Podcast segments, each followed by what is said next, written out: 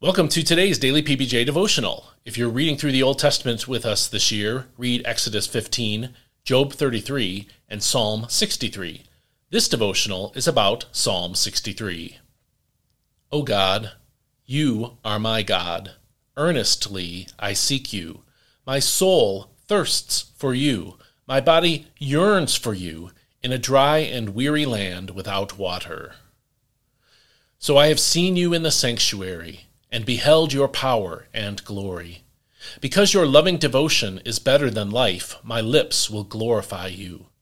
So I will bless you as long as I live. In your name I will lift my hands. My soul is satisfied as with the richest of foods. With joyful lips my mouth will praise you. When I remember you on my bed, I think of you through the watches of the night. For you are my help. I will sing for joy in the shadow of your wings. My soul clings to you. Your right hand upholds me. But those who seek my life to destroy it will go into the depths of the earth. They will fall to the power of the sword. They will become a portion for foxes. But the king will rejoice in God. All who swear by him will exult, for the mouths of liars will be shut. This is God's Word. The human body can live for a few weeks without food, for a few days without water, and for a few minutes without oxygen. If your body is deprived of any of these things for long enough, it will be difficult for you to think about anything else. If you can't breathe and will die in a few minutes, you won't care how you're going to pay for the mortgage next month or whether the Lions will draft a quarterback in the first round. The superscription to this psalm claims that David wrote in the desert of Judah. In verse 11, he refers to himself as the king. So the setting of this passage may be when David fled from Absalom, his son. Although he was not in immediate danger of starvation or dehydration, David was in a state of deprivation. He was cut off from the water springs of Jerusalem and from the richest of foods he would have enjoyed in his palace. What David craved in the desert, however, was not water or food, it was God. You, God, are my God. Earnestly I seek you. I thirst for you.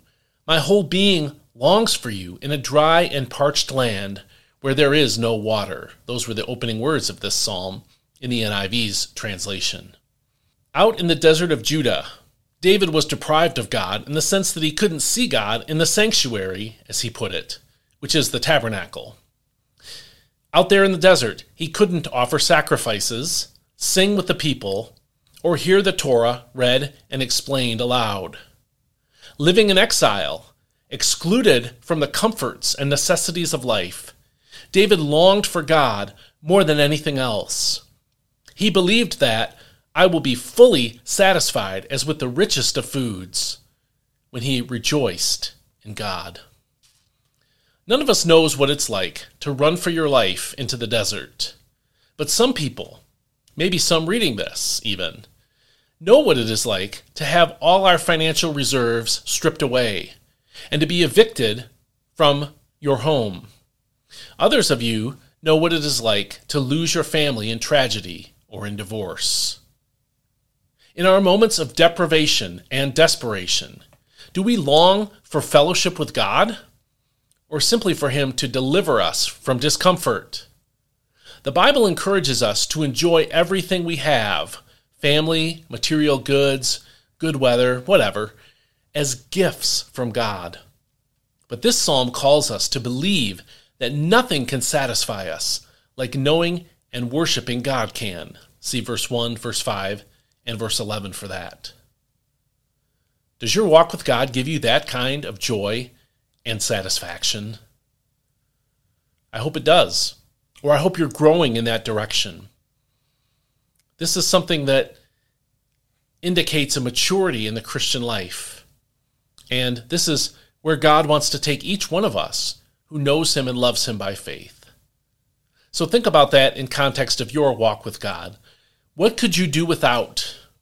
And what would you do without if it meant having God walk closely with you every day. Think about that today, and I'll see you next time. May God bless you. Hope you have a great day.